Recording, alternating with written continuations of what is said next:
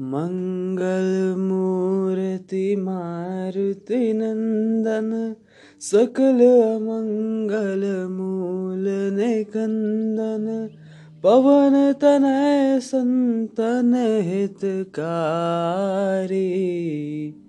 हृदय विराजत अवध विहारी। जय श्री राम, जय हनुमान। नमस्कार, आप सभी का स्वागत है जज्बात के बाद के एक और एपिसोड में। जैसे कि मैंने पिछले हफ़्ते कहा था कि मैं एक एपिसोड आपके साथ जज्बातों की बातें करूँगा और दूसरा एपिसोड, हर दूसरा episode will be about Hindu mythology और आज का दिन हिंदू मैथोलॉजी के इस सीरीज़ को शुरू करने के लिए बेस्ट है बिकॉज़ आज है हनुमान जयंती। तो आप सभी को हनुमान जयंती की हार्दिक शुभकामनाएँ और इसी के साथ, चलिए आज शुरू करते हैं कुछ बातें हनुमान जी के बारे में। वैसे, ज़्यादातर लोग, पूरा भारत जानता है उनके बारे में कि वो कौन है। वे रामायण के सबसे प्रमुख पात्रों में से एक हैं। हनुमान जी श्री राम के परम भक्त हैं और सबसे ज़्यादा प्रेम वो उन्हीं से करते हैं। और लोग ये भी जानते हैं कि वे ब्रह्मचारी हैं, आजीवन ब्रह्मचारी। और और और, जहाँ तक कहा जाता है कि हिंदू माइथोलॉजी में आठ लोगों को चिरंजीवी होने का वरदान है और उन आठ चिरंजीवियों में से एक है हनुमान जी। तो हाँ आज की बात है हनुमान जी के बारे में। खैर, हनुमान जयंती मनाई इसलिए जाती है, अब ऐसे जयंती वर्ड से आपको लगता होगा कि ये मनाया उस इंसान के लिए जाता है जिसका जन्म हुआ है, जो पैदा हुआ है। बात सत्य है। हनुमान जी का भी जन्म हुआ है। किंतु वे कभी मरेंगे नहीं, क्योंकि उनको श्री राम से एक वरदान प्राप्त है, जो उन्हें चिरंजीवी स्लैश इमोर्टल बनाता है। अब हनुमान जी के माता पिता का नाम अंजनी और उनके पिता का नाम था केसरी, वानर राज केसरी। और हनुमान जी का जो जन्म है, वो हुआ था अंजनेरी पर्वत पे। जहाँ पर माता अंजना को जब वे प्राप्त हुए, उनके प्राप्त करने के लिए भी उनको काफ़ी सारी मशक्क़त करनी पड़ी, क्योंकि उन्होंने बहुत कठिन परिश्रम किया, बहुत कठिन ध्यान, साधना की, जिसके बाद उनको हनुमान जी की प्राप्ति हुई। वैसे हनुमान जी के बर्थ के अराउंड काफ़ी सारी स्टोरीज हैं, जिनमें से एक one of the most famous कहूँ या नॉट सो फ़ेमस कहूँ, इसके बारे में मैं क्लियर नहीं हूँ but I like this story कहा जाता है कि उस टाइम पे जब माता अंजना जी हनुमान जी की प्राप्ति के लिए, अपने पुत्र की प्राप्ति के लिए ध्यान कर रही थी, उसी समय पर राजा दशरथ भी अयोध्या में अपने लिए पुत्र की कामना के लिए एक यज्ञ किया उन्होंने, जिस पर प्रसन्न होने पर देवताओं ने उनको प्रसादम सो कॉल्ड पायसम, खीर, एक सेक्रेट खीर प्रोवाइड की, जिनको कहा गया थोड़ा थोड़ा खीर इन तीनों पत्नियों को खिलाया जाए, जिनके कारण उनको जन्म हुए चार पुत्र श्री राम लक्ष्मण, भरत और शत्रुघ्न।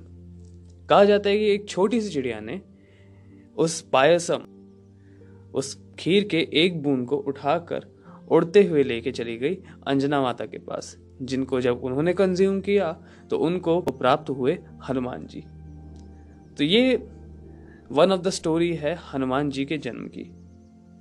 उनको कहा जाता है कि वे वायुपुत्र हैं मतलब वायु देवता जो हैं। He is so called the godfather of Hanuman ji.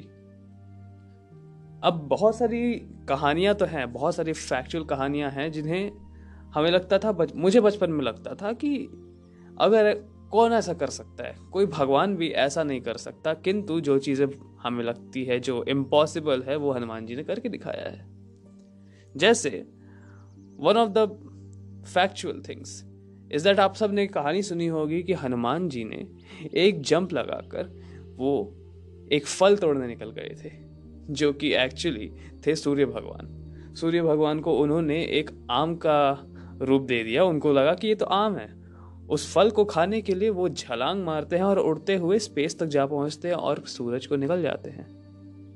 Well well, सुनने में काफ़ी अनरियलिस्टिक साउंड करता है। किंतु किंतु शायद ये सच में हुआ है।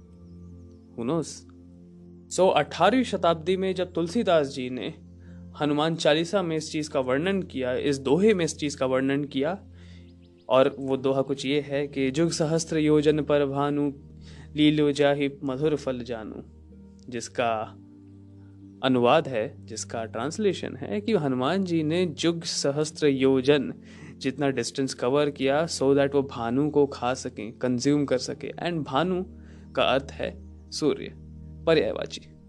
तो अब इसे थोड़ा मैथमेटिकल में लेके जाते हैं तो एक yuga is equals to twelve thousand years one yojan equals to eight miles and one sahastra equals to thousand in value.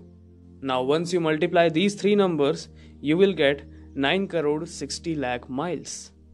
Now, we all know that 1 mile equals to 1.6 kilometers.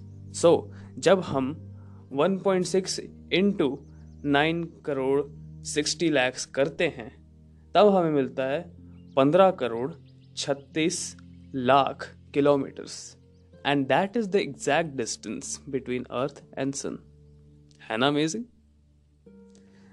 another story there are a lot of stories of Hanuman ji क्योंकि उनकी उनकी life span ख़त्म ही नहीं हुई है of course वो चिरंजीवी हैं। उन्होंने जितना भी वक्त धरती लोक पर बिताया है, वो अभी भी माने जाते हैं कि वो अभी भी यहीं पर हैं।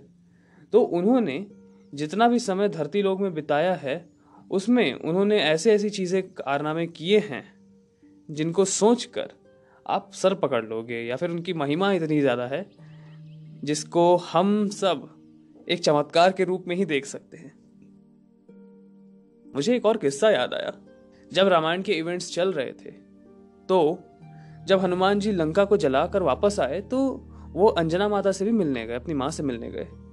तो माता अंजना ने उनको डांटते हुए कहा कि तुम कैसे सेवक हो? अपने प्रभु के लिए तुम इतना बड़ा कार्य छोड़कर आ गए हम्म? हनुमान जी पूछे, कैसा कार्य? तो उन्होंने कहा कि तुमने अपने प्रभु के लिए उस दानव को छोड़ दिया हम्म? अगर तुम उस दानव को भी मार कर आ जाते, रावण की बात चल रही है तो तुम सीधा सीता माता को उठाकर लेकर यहाँ पे चुपचाप ले आते, क्या हो जाता? किंतु जिस पर हनुमान जी ने जवाब दिया कि माता, मैं ये नहीं कर सकता था। मैं चाहता तो अवश्य रावण को खत्म कर सकता था, किंतु ये मेरा कार्य नहीं है। यदि मैंने ये कार्य कर दिया होता तो श्री राम का अवतार विफल हो जाता। विफल मीन्स फेल तो हर चीज़ जो भी नेचर में होती है, उसका एक परफेक्ट एक साइकिल है, उसका एक प्रोसीजर है। एंड अगर हम उस प्रोसीजर में छेड़खानी करने की कोशिश करते हैं तो चीज़ें बिगड़ सकती हैं। द सेट ऑफ़ इवेंट्स एक अलग यूनिवर्स को भी क्रिएट कर सकती हैं, एक अलग डायमेंशन क्रिएट कर सकती हैं। इसीलिए जो होना चाहिए, जो प्रोसीजर है, उसको ही फॉलो करने के कारण हनुमान जी ने कहा कि मेरे अंदर भयंकर शक्ति है, मैं मानता हूँ। किंतु मैं विधि के विधान को भी उतना ही मानता हूँ। जिसके कारण हमें को ये समझ में आती, मैंने बहुत सारी चीज़ें उनसे ही सीखी। कि आपके पास ताकत हो सकती है, किंतु ताकत को कंट्रोल करना the humility that comes when you have the power it is something else क्योंकि स्पाइडरमैन ने भी कहा है कि with great power comes great responsibility जी हाँ आपके अंदर जितनी शक्ति होती है, ये आपकी ज़िम्मेदारी बनती जाती है कि आप उस शक्ति का सही प्रयोग करें। क्योंकि जिसके पास केवल शक्ति है और बुद्धि नहीं है, वह एक जानवर से कम नहीं है। हाँ, इसीलिए हनुमान जी को बुद्धि बल और इंटेलेक्ट का देवता माना जाता है। बल बुद्धि विद्या देहू मुही हर हु कलेश विकार। आप मुझसे अगर पूछते जाएँगे तो मेरे पास बेहद सारे एपिसोड्स हैं उनके ऊपर बात करने के लिए क्योंकि उनकी लीलाएँ खत्म नहीं होती। किंतु ये एपिसोड तो खत्म होना ही है इसलिए मैंने सोचा कि आज हनुमान जयंती के मौके पे मैं आपके साथ कुछ स्टोरीज उनकी शेयर करूँ। अभी तक मैंने आपके साथ उनकी केवल दो स्टोरीज शेयर की है। किंतु मेरे पास उनकी कुछ और भी स्टोरीज बाकी हैं। तो मैंने सोचा कि इस एपिसोड को यहीं पे ख़त्म करते हैं पार्ट वन के नाम से। क्योंकि पार्ट टू में आप लोगों के लिए मैं लेकर आ रहा हूँ दो ठोक और स्टोरीज जो उतनी ही इंटरेस्टिंग है, क्योंकि आपको समझ में आएगा क्योंकि ये चीज़ें एक्चुअली में होती हैं। तो हाँ अगले एपिसोड का इंतज़ार कीजिए या फिर अगले एपिसोड पे सीधा जाके ट्यून इन कर लीजिए। नमस्कार, आप सभी का धन्यवाद इस एपिसोड को सुनने के लिए। अगर आपको ये एपिसोड पसंद आया है तो सबके साथ शेयर कीजिए। और हाँ इस पॉडकास्ट को फाइव स्टार रेटिंग देना मत भूलिएगा। धन्यवाद।